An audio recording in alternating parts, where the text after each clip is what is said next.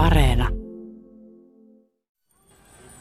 Fratelli e sorelle, buonasera. Luterilaisuus ei näy Bismillahirrahmanirrahim. täältä päin kovin paljon.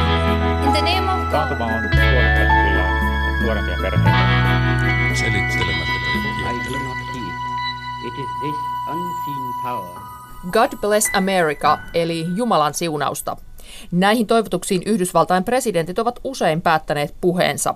Yhdysvalloissa perustuslaki suojelee kaikkien uskontojen vapautta. Samalla se erottaa tiukasti valtion ja uskonnon toisistaan. Miltä näyttää Yhdysvaltain uskonnollinen kenttä? Yhdysvallat on maa, johon on tultu ja yhä tullaan muualta maailmasta etsimään onnea ja uutta elämää. Mutta mikä amerikkalaisia pitää yhdessä? Onko se hetki, jolloin kansallislaulua lauletaan käsi sydämellä tai keräännytään kalkkuna aterialle kiitospäivänä? Mitä on oikeastaan amerikkalainen kansalaisuskonto? Heinäkuun teemakuukausi Yle Radio yhdessä on uusi maailma. Horisontti kurkottaa tänään siksi amerikkalaisuuden hengellisiin ja henkisiin juuriin. Minä olen Anna Patronen. Ja minä olen Ilona Turtola. Meillä on vieraina Helsingin Sanomain toimituspäällikkö ja edellinen Yhdysvaltain kirjeenvaihtaja Laura Saarikoski ja Pohjois-Amerikan kirkkohistorian dosentti Markku Ruotsila. Markku Ruotsila, kysyn sinulta ensin, koska olet tutkija, että miten sinä jäsennät tätä Yhdysvaltain uskonnollista kenttää? Mitäs, mitä sanot? No se on, se on hyvin moninainen kenttä, eli siitä riittäisi puhuttavaa monta tuntia. Mutta jos, jos ajattelee että kristillistä kenttää, äh, siis 70 prosenttia amerikkalaisista kutsuu itseään kristityksi, niin sehän on ähm, suurin ryhmä. Siellä on niin sanotut herätyskristilliset, protestantit, evankeli- evankeliset, evankelikaalit. Se on sellainen 25-26 prosenttia amerikkalaisista. Jos siihen lisätään, siis miten nämä Yhdysvalloissa jaotellaan, niin jos siihen lisätään vielä afrikkalais-amerikkalaiset, se on yli 30 prosenttia. Se on se suurin ryhmä. Sitten on katolilaiset parikymmentä prosenttia ja sitten niin sanotut päälinjan protestantit, eli teologialtaan aika liberaalit protestantit, se on sellainen 12-14 prosenttia. Mm. Ja sitten kaikki muut uskonnot on sellaista hyvin pientä yhden prosentin luokkaa kaikista amerikkalaisista. Mm. Laura Saarikoski, sinä palasit vuodenvaihteessa takaisin Suomeen. Olit neljä ja puoli vuotta Helsingin Sanomien Washingtonin kirjeenvaihtaja ja myös vuosituhannen molemmin puolin maassa asuit, niin tuo, mitä Markku edellä kuuli, niin millaisia arkihavaintoja sinulla oli tästä uskonnollisesta kentästä? Oliko se moni, monimuotoinen? No joo, siis Yhdysvaltojahan on mahdoton ymmärtää ymmärtämättä uskontoja ja uskonnollisuutta, koska sillä on niin hirveän paljon suurempi rooli siellä kuin täällä Pohjoismaissa. Ja Yhdysvallat on tässäkin suhteessa erittäin jakautunut, eli mä asuin Washingtonissa pääkaupungissa koulutetussa vauraassa lähiössä, jossa mun kadulla mun naapurit ja ystävät oli muslimeja, kristittyjä ja juutalaisia. Me kaikki käytiin toistemme juhlissa, me kutsuttiin heidät pikkujouluun, me käytiin heidän Jom Kippurissaan ja se oli hyvin sellaista luontevaa ja paineetonta se uskonnollisuus.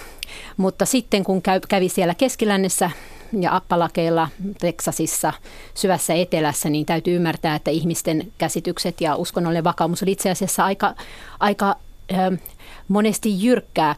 Jopa siinä määrin, että jollakin tavalla ajatus siitä, että joku on uskonnoton, niin tekee hänestä niin kuin moraalittoman ihmisen. Ja sen kanssa mulla oli välillä vähän vaikeuksia, kun yritin selittää sitten, että en itse käy kirkossa, niin jotkut ihmiset eivät oikein uskoneet sitä, koska he ajattelivat, että sinähän olet ihan mukavanoloinen ihminen. Sinunhan on pakko olla uskovainen. Ja se oli vaikea amerikkalaisille selittää, että, että Pohjoismaissa ja Suomessa ajatellaan niin, että voi olla eettinen ihminen, voi auttaa toisia, eikä silti tarvitse käydä kirkossa. Mitä sä ajattelet Markku Ruotsilla tuosta, mitä Laura sanoo? Kyllä se pitää paikkansa siis etelässä ja keskilännessä. Jos ei käy kirkossa, niin ei ole kokonaisvaltainen sen yhteisön jäsen. Se on ihan itsestään selvää, että jokainen, siis ei kysytä, käytkö kirkossa, vai kysy, vaan kysytään, missä kirkossa käyt. Se on ihan itsestään selvää näissä suurimmassa osassa sanon sydänmaiden Yhdysvaltoja suurkaupunkien ulkopuolella. Kyllä, ja mä oon miettinyt myös sitä, että kun me täällä Pohjoismaissa aina ajatellaan sitä Amerikan uskonnollisuudesta, että kuinka syvällisesti uskovaisia he ovat, niin mä taas ajattelen, että se kirkko ja uskonnollisuus on siellä vähän erilaista. Eli kun ihmiset on siellä kotoisin kaikkialta maailmasta, kaikista maista ja kieli- ja etnisistä ryhmistä, ja sitten vielä amerikkalaiset muuttavat hyvin paljon ympäriinsä, niin se kun tulee uuteen paikkaan, niin ensimmäiseksi hän liittyy siihen kouluvanhempainyhdistykseen, sitten menee kirkkoon ja sitten on joku paikallinen urheiluseura. Ja niiden kautta luodaan se oma yhteisö. Eli se on tosi tärkeää sen, sen takia, että amerikkalainen löytää sen niin kuin identiteettinsä siinä uudessa asuinpaikassa. Kun taas meillä Suomessa me muutetaan paljon vähemmän, me ollaan aika moni synnytty ja kasvettu täällä. Meillä on jo luonnostaan se yhteisö, jonka amerikkalaiset luo alusta lähtien monta kertaa elämässään ja kirkko on osa sitä. Jos ajatellaan, niin Suomessa eh, Jumala ei ole mitenkään kauhean luonteva puheen aihe, mutta miten, miten on Amerikassa, Markku? Se on täysin, täysin luotava puheenaihe. Se on juuri näin, että ä, uskonto on ennen kaikkea kulttuuria, osa sitä yhteisöllisyyttä. Siis amerikkalaisten täytyy olla, tämä on perin hyvin äänekkäästi, hyvin näkyvästi uskonnollisia. Uh, mutta se on suurimmalle osalla amerikkalaisista se on hyvin kulttuurisidonnaista uskontoa. Uh, eli jos sitä tutkitaan tarkemmin sen uskon sisältöä, niin se ei sitten välttämättä teologisesti ole niin, niin syvää uskoa. Mutta mut se on hyvin näkyvä, hyvin äänekästä ja sitten suurin, suurimmassa osassa Yhdysvaltoja jokapäiväinen elämä, se paikallisyhteisö, se toteutuu sen kirkon kautta. Yhdysvaltoihin liittyen on puhuttu raamattu vyöhykkeestä, niin onko tämä vielä voimissaan? On ehdottomasti tosin, kuten tiedätte, niin raamattu, raamattu vyössä, kuten siellä sanotaan Bible Beltissähän on reikiä, eli esimerkiksi Teksasissa Austinin kaupunki on hyvin tällainen niin kuin vapaamielinen ja vähemmän uskovainen kuin koko se ympäröivä maaseutu ja siinä mielessä aivan eri sarjaa. Ja, ja sekin on totta, että Yhdysvalloissa tämä uskonnollisuuden ä, uutinen viime vuosina on ollut tämän uskonnottomien määrän lisääntyminen.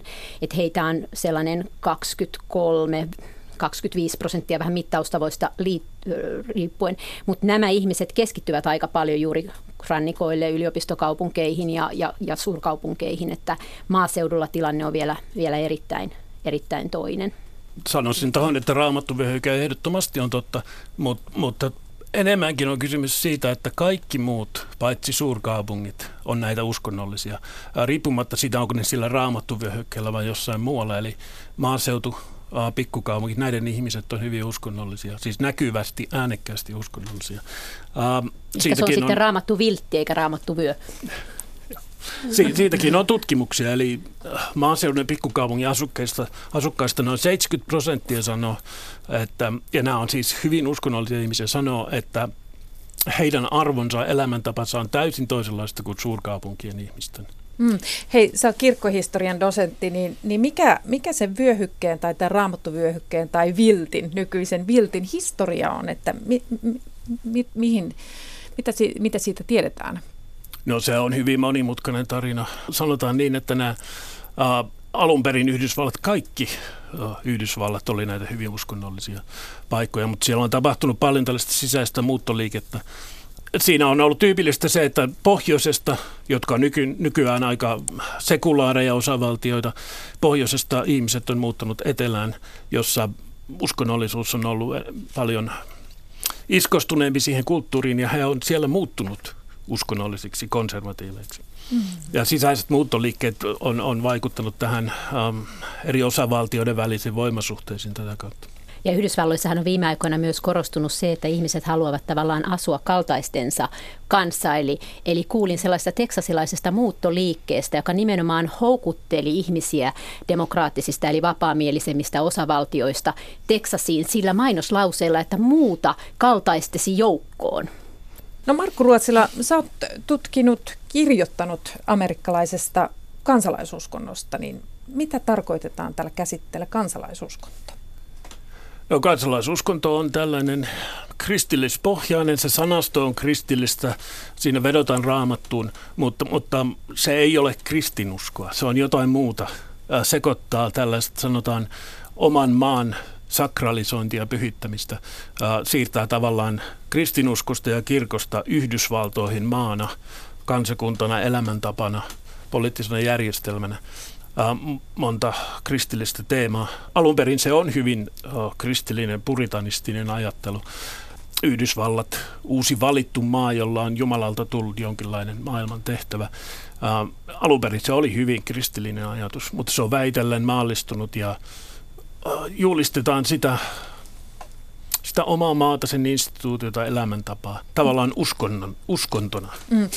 Miksi Yhdysvaltoihin on syntynyt tällainen uskomusjärjestelmä? No kyllähän sitä kaikissa maissa esiintyy vastaavaa, mutta tuota, Yhdysvaltain perustuslainen järjestelmä on sellainen, että siinä on sellaisia rakenteellisia tekijöitä. Siellähän on ehdottomasti taattu uskonnonvapaus. Eli koko se järjestelmä rakenteellisesti rohkaisee siihen, että ihmiset on uskonnollisia. Mutta samanaikaisesti on valtiokirkko kielletty. Eli mikään yksittäinen tunnustuksellinen kristinuskon suuntaus ei voi menestyä koko, koko maan laajuisesti tämän rakenteellisen syyn takia. Eli sitten helpommin syntyy tällainen kansalaisuskonto, yle, yleinen uskonnollisuus. Ja toiseksi sanoisin, mistä tässä aikaisemmin oli jo puhettakin, että mikään ei yhdistä amerikkalaisia, paitsi se ajatus amerikkalaisuudesta. Ne ihmiset tulee ympäri maailmaa, niillä ei ole yhteistä kulttuuria, yhteistä kieltä, yhteistä historiaa. Ainoastaan se ajatus amerikkalaisuudesta yhdistää, ja se on nimenomaan tätä kansalaisuskunnollisuutta. Lauralla oli kommentti.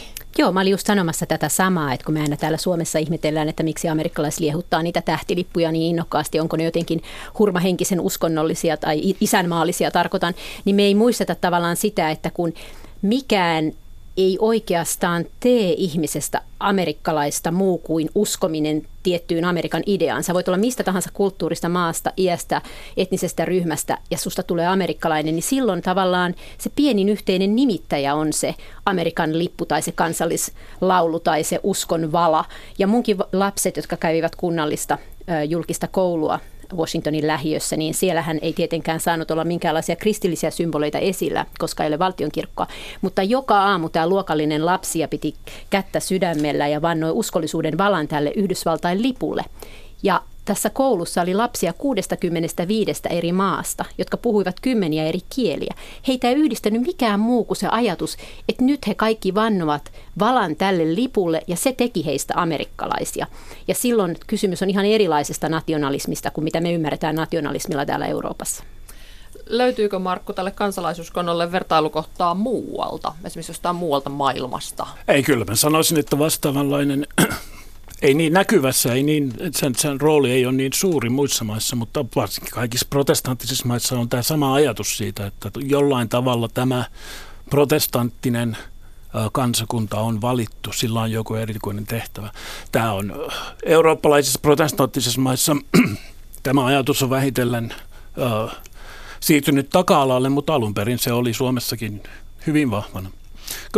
Ja siellä taustalla on tietysti se, se ajatus, mistä ei pääse mihinkään että raamatussa. Ja sanotaan äh, tai puhutaan kansakunnista.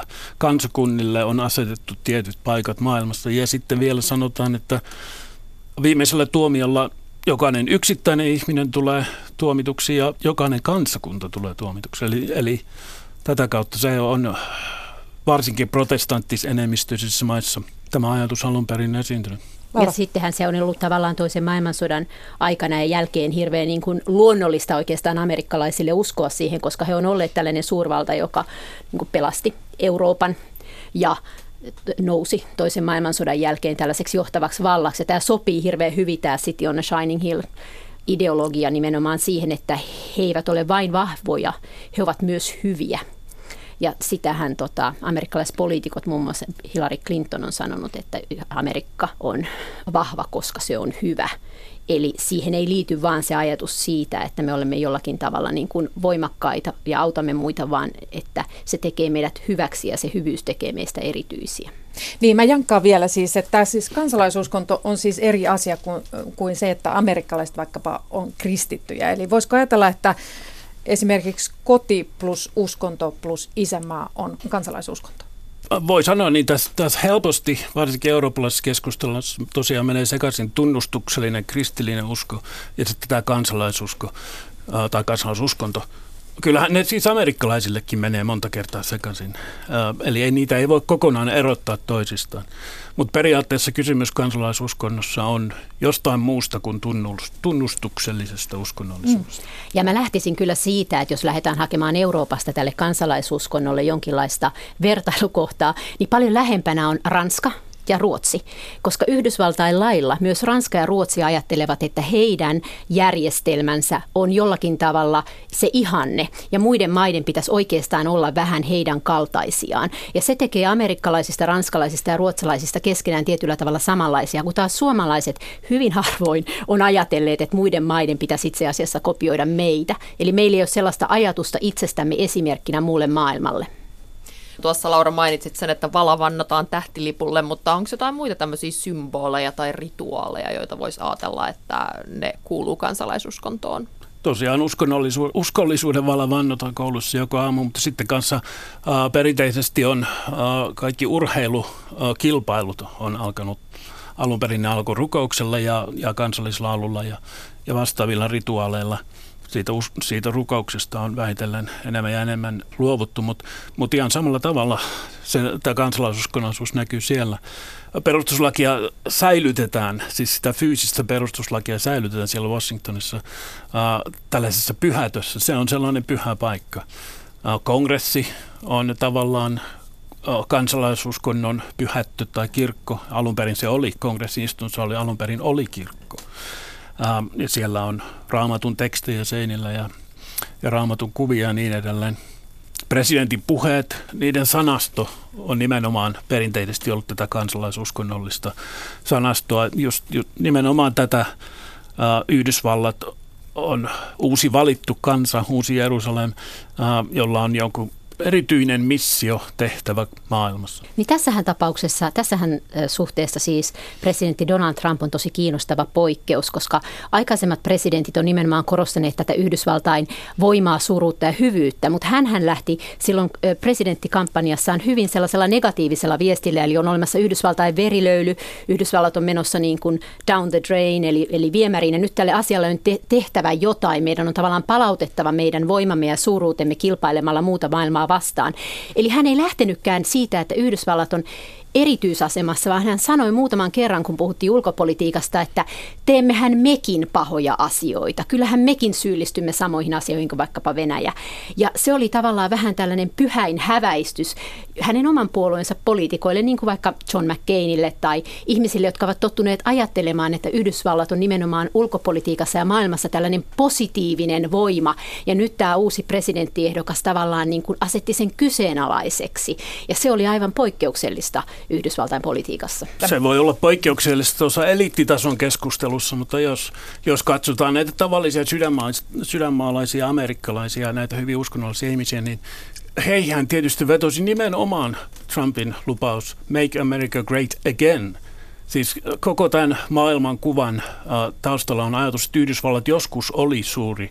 Joo, äh, aikaisemmin oli suurempi ja se pitää palauttaa, se, pitää se palauttaa. suuruuden aika. Kyllä. Mm. Markku Ruotsella, mitä muita uskomuksia tähän amerikkalaiseen kansalaisuuskontoon liittyy sen lisäksi, että amerikkalaiset ovat ainakin aikaisemmin ajatelleet olevansa esimerkkinä muille kansoille? Niin kyllähän siitä edelleenkin ajatellaan näin. Mm. Mutta siinä on kaksi erilaista, tämä on jo pitkä aikaa sitten jakautunut tämä käsitys Yhdysvaltain maailman tehtävästä on, on tämä Mä sanon historioitsena, että perinteinen näkemys, että Yhdysvallat on esimerkki, nimenomaan tämä City on Hill, joka säteilee vaikutustaan. Kaikki maailmat pystyvät näkemään sen, mitä Yhdysvallat siellä sisällä tekee, miten se on erinomainen. Se on se perinteinen ja nykyään republikaanien, trumpilainen näkemys. Sitten on tämä liberaali Woodrow Wilsonin edustama ja hänen seuraajan demokraattipuolueen edustama näkemys siitä, että Yhdysvallat aktiivisesti menee muuhun maailmaan ja yrittää muuttaa sitä muuta maailmaa. Nämä on kaksi kilpailevaa visiota siitä, miten Yhdysvallat toteuttaa sitä erityislaatuisuutta. Eli se on jakaantunut sisäisesti jo, jo kauan aikaa sitten – Hmm. Mutta sitten on tämä liittoajattelu. Kerro siitäkin vielä. Eli miten liittoajattelu näkyy tässä kansalaisuskonnossa? Joo, no siinä on alun, alun perin tämäkin on puritaaneista kalvinisteista tullut ajatus, että Yhdysvallat, amerikkalaiset kansakuntana on tehnyt liiton, uuden liiton Jumalan kanssa. Jos he sen mukaan elää, niin siunauksia – kansakuntana heille seuraa, mutta jos he siitä lipsuu, niin sitten tulee Jumalalta kollektiivisia rangaistuksia. Eli Yhdysvallat, tämäkin menee takaisin siihen Trumpin teemaan. Yhdysvallat oli joskus suuri, oikea kristillinen kansakunta, ja sinne täytyy palata. Hmm. Täytyy pitää kiinni siitä liitosta, joka kerran tehtiin. Ja sitten Yhdysvallat menestyy aineellisesti. Kun taas toisella puolella, demokraattien puolella ja sanotaan kristillisen vasemmiston puolella, se ajatus on, että Yhdysvallat ei koskaan ole ollut se, mikä se on tarkoitettu olemaan, vaan se vähitellen kehittyy sellaiseksi. Hmm. No tässä on jo viitattu Trumpiin ja muutenkin vähän politiikkaa, mutta kysyn silti vielä vähän uudestaan, että miten politiikka noin muuten kytkeytyy kansalaisuskontoon? Täytyy muistaa, että tässäkin toimii se kahtiajako hyvin syvästi ja selvästi, eli että demokraatit, kun he kannattavat ja demokraattien ehdokas Hillary Clinton kannattaa aborttioikeutta, niin Monet uskovaiset sanoivat minulle, että he eivät pidä Trumpin tavasta käyttää kieltä, he eivät pidä hänen aggressiivisesta tyylistään, mutta jos hän on valmis nimittämään korkeimpaan oikeuteen tuomareita, jotka vastustavat aborttioikeutta, niin se on se kaikkein tärkein asia, jolloin tavallaan kumpikaan ehdokas ei monen kristityn mielestä ollut mitenkään täydellinen, mutta piti valita kahdesta pahasta pienempi. Tämä vertauksen mä kuulin varmaan 20 kertaa viime vaalien alla. Siis presidentti ei ole pyhäkoulun opettaja, presidentin tarkoitus on tehdä tulosta.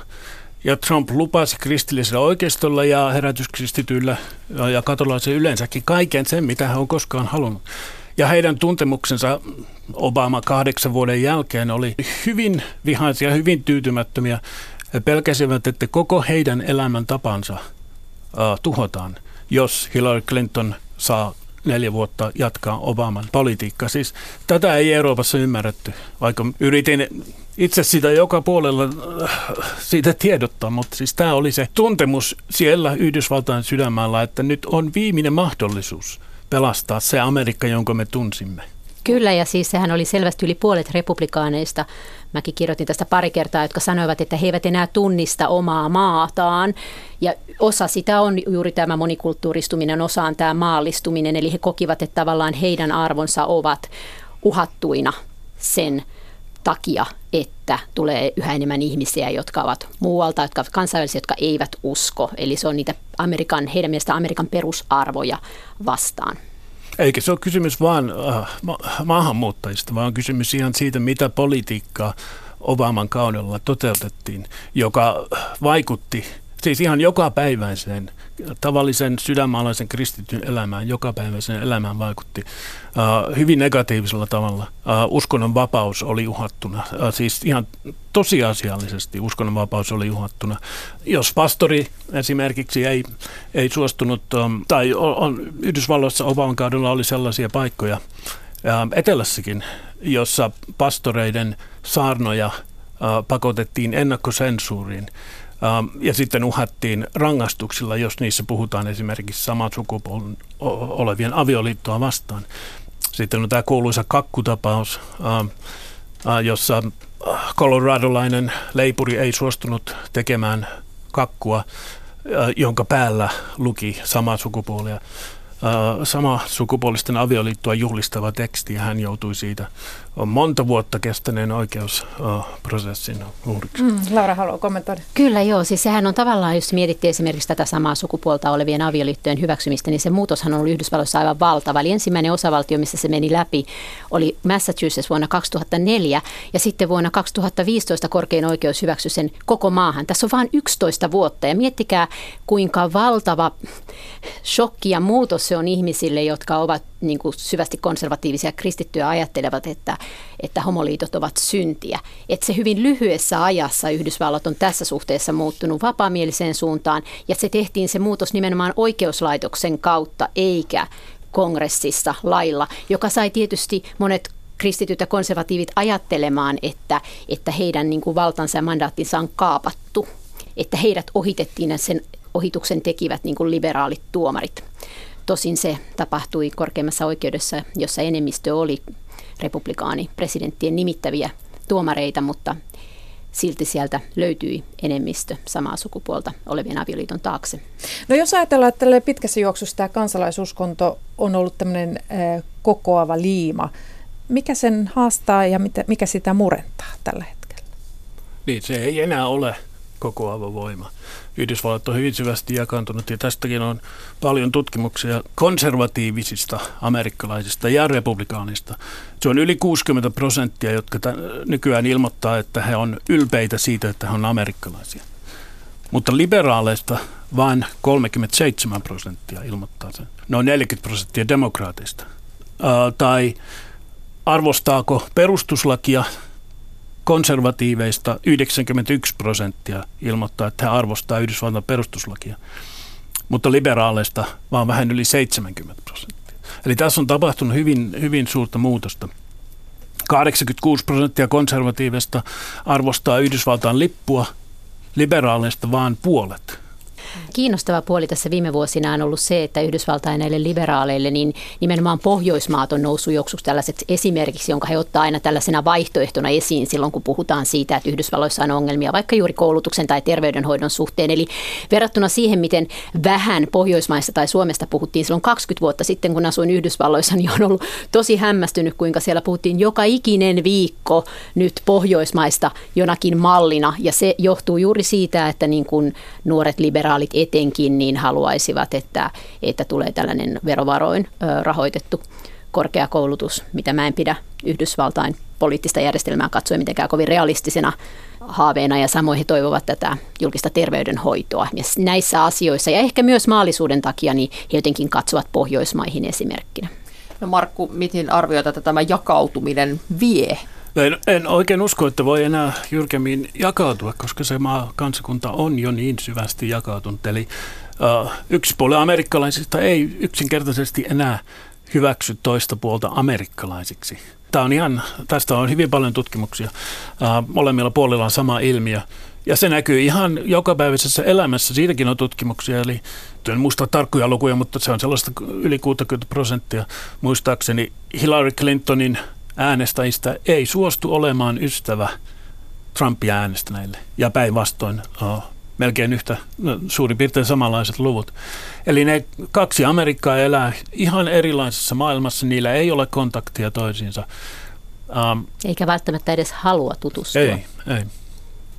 Miten hyvin siellä esimerkiksi media tiedostaa tämän kahtia jakautumisen vai onko siellä, että yhdenlaiset lukee toista mediaa ja toiset toista? No juuri näin, eli siellähän se media niin kuin ylläpitää ja vahvistaa sitä kahtia jakoa, koska ihmisillä on aivan erilaiset tiedot ja faktat. Eli vuosi sitten vai pari vuotta sitten tehtiin sellainen juttu puolisoni kanssa, joka on myös toimittaja, että hän seurasi yläkerrassa 12 tuntia Fox Newsia, joka on tämä republikaanien suosima kanava. Minä katsoin alakerrassa CNN ja meillä tuli aivan täydellinen täysin erilainen käsitys paitsi siitä, mitkä ovat tärkeitä uutisia Yhdysvalloissa sinä päivänä, myös siitä, miten Yhdysvalloilla menee. Eli tämä oli ennen vaaleja, joissa siis äh, republikaanien kanava antoi sen käsityksen silloin, että kaikki asiat ovat menossa todella huonosti ja että maahanmuuttajien rikokset ovat lisääntyneet huimasti. Alakerrassa CNN antoi sen käsityksen, että talouskasvu menee mukavasti ja heillä ei ollut mitään näitä uutisia näistä maahanmuuttajarikoksista sinä päivänä. Eli, eli en yhtään ihmettele sitä kahtia jakaa, kun katson sitä mediaa, koska ihmiset ei kerta kaikkiaan voi ymmärtää toistensa mielipiteitä, kun he eivät näe sitä toistensa mediaa. No voisiko sinne syntyä jotenkin kolmas tie, siihen synteesi, siihen välille? Valitettavasti en usko, että sellainen on mahdollista. Tässä, tässä on niin, niin syvistä kysymyksistä, perusluonteisista, siis koko, mitä tieteellisesti sanotaan, presuppositioista, ajattelun lähtökohdista, kahdesta ihan erilaisesta maailman käsityksestä kysymys. Ja sitten erilaiset rakenteelliset tekijät, niin kuin nykymuotoinen media ja sitten kaksipuoluejärjestelmä. Kaikki tällaiset pitää sitä yllä. Kyllä, ja myös tämä tota, vaalipiirijako, joka on, kuulostaa tekniseltä, mutta se rohkaisee sitä kehitystä, jossa molemmista puolueista haastaja esivaaleissa tulee aina sen oman puolueen sisältä sieltä radikaalimmalta laidalta, jolloin tämä arvojen jakaantuminen niin kuin kiihtyy ja jatkuu, ellei sitä, sitä järjestelmää pureta ja se ei näytä kovin todennäköiseltä. Aikamme valitettavasti loppuu tähän. Kiitoksia Laura Saarikoski ja Markku Ruotsila. Pysytään Yhdysvalloissa ja annetaan puheenvuoro pastori ja professori Velimatti Kärkkäiselle. Reilut parikymmentä vuotta Yhdysvalloissa asunut Kärkkäinen on professorina Kaliforniassa sijaitsevassa Fullerin teologisessa seminaarissa. Akateemisen virkansa ohessa hän työskentelee Yhdysvaltojen suurimman luterilaisen kirkon suomalaisten seurakuntien palveluksessa. Näin kesäaikaan Kärkkäinen on käymässä Suomessa ja hän ehti istahtaa horisontin haastateltavaksi. Miten Kärkkäinen kuvailee Yhdysvaltain uskonnollista kenttää? Entä millaisia haasteita kirkolla on maailmanlaajuisesti? Kuulemme myös, miltä meno Suomen evankelisluterilaisessa kirkossa näyttää ulkosuomalaisen silmin pastori ja professori Veli-Matti Kärkkäinen, olet parikymmentä vuotta, yli parikymmentä vuotta asunut Yhdysvalloissa. Miten jäsennät Yhdysvaltain uskonnollista kenttää? Kyllähän USA on tietysti moniuskoinen maa siinä mielessä, että siellä on monien eri uskontojen edustajia, mutta samalla kyllä voidaan puhua edelleenkin siitä, että kristinusko on maan valtauskonto. Ja sen tunnuspiirteitä on se, että se on kirkokunnallisesti äärimmäisen kirjava ja jakaantunutkin, mutta näin suomalaisena olen huomannut vuosikymmeniä aikana, että kirkkokuntien raja-aidet sinällään eivät ole yhtä korkeita kuin mitä täällä Suomessa. Mutta on toinen semmoinen jakava tekijä, joka määrittää suuresti amerikkalaista kristillisyyttä, ja se on tämä vanha erottelu tämmöisen konservatiivisen tai fundamentalistisen ja sitten joko liberaalin tai mikä onkin se toinen vastapuoli välillä. Ja tämä näkyy siinä, että erityisesti tämä fundamentalistinen ja konservatiivinen niin sanottu oikeistokristillisyys, sehän liittoutuu hyvin hanakasti valtaa pitävien hallitsijoiden kanssa, niin kuin nyt oikein selvästi näkyy presidentti Trumpin aikana. Ja sitten taas nämä muut kirkkokunnat tai muut kristityt edustavat sitten ehkä noin vapaa, liberaalimpia arvoja. Mutta tämä jaottelu ei ole kirkkokuntien välillä pelkästään, vaan myös kirkkokuntien tai sanotaan traditioiden sisällä. Baptistit ovat ylivoimaisesti suurin protestanttinen ryhmä ja heiltä löytyy koko kirjo ihan tuolta äärifundamentalisteista ääriliberaaliin todella monimuotoiselta kuulostaa tuo uskonnollinen kenttä. Pystyykö semmoista arvioimaan, kun täällä Suomessakin tietenkin katsomme paljon amerikkalaisia TV-sarjoja ja luemme käännöskirjallisuutta. Onko amerikkalaisessa kristillisyydessä, jos tämmöistä yleistermiä voi käyttää, onko siinä jotain semmoisia asioita, mistä otetaan ikään kuin vaikutteita globaalisti? Ehdottomasti amerikkalaisen kristillisyyden vaikutus maailmanlaajuisesti on hyvin laaja. Itse ajattelisin näin, että ehkä kaikkein massiivisin tekijä tässä on tuo suurimuotoinen lähetystyö, erityisen modernin lähetysliikkeen aikana, vaikka se alkoikin Euroopassa, niin sehän on keskittynyt hyvin suuressa määrin ja edelleenkin on amerikkalaisten käsissä. Ja sen kautta tämmöinen amerikkalainen evankeliumi viedään kaikkialle maailmaan. Samalla tietysti suurta roolia näyttelevät käännöskirjallisuus. Esimerkiksi Suomessa valtava määrä kristillistä kirjallisuutta tulee edelleenkin amerikkalaisena käännöskirjallisuutena.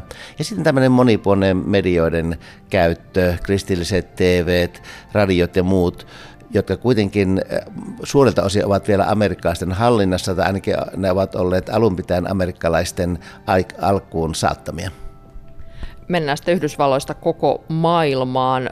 Millaisia haasteita kirkolla on maailman koko mittakaavassa? Ehkä puhuisin sekä haasteista että mahdollisuuksista ne liittyvät toisiinsa. Mahdollisuuksista mainitsen sen, että kristinuskohan kasvaa hyvin nopeasti globaalisti ajateltuna, vaikkakin erityisesti täällä Euroopassa ja Pohjois-Amerikassakin, erityisesti Kanadassa kirkot jollakin tavalla menettävät otettaan, mutta globaalisti maailman kirkko kasvaa Afrikassa ja Latinassa Amerikassa ja jossakin määrin Aasiaa. Ja tämä on hieno asia, mutta se tuo jo näitä haasteita. Esimerkiksi teologisen koulutuksen ja työntekijöiden koulutuksen tarve on aivan huutava.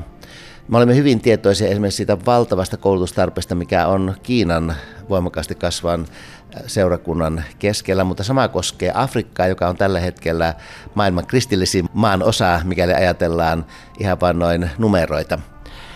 Tässä koulutuksen puutteesta, tai siihen liittyy myös sitten tämmöisiä lieveilmiöitä, esimerkiksi harhaa oppien tai outojen kristillisten käsitysten leviäminen alueella, missä puuttuu teologinen koulutus.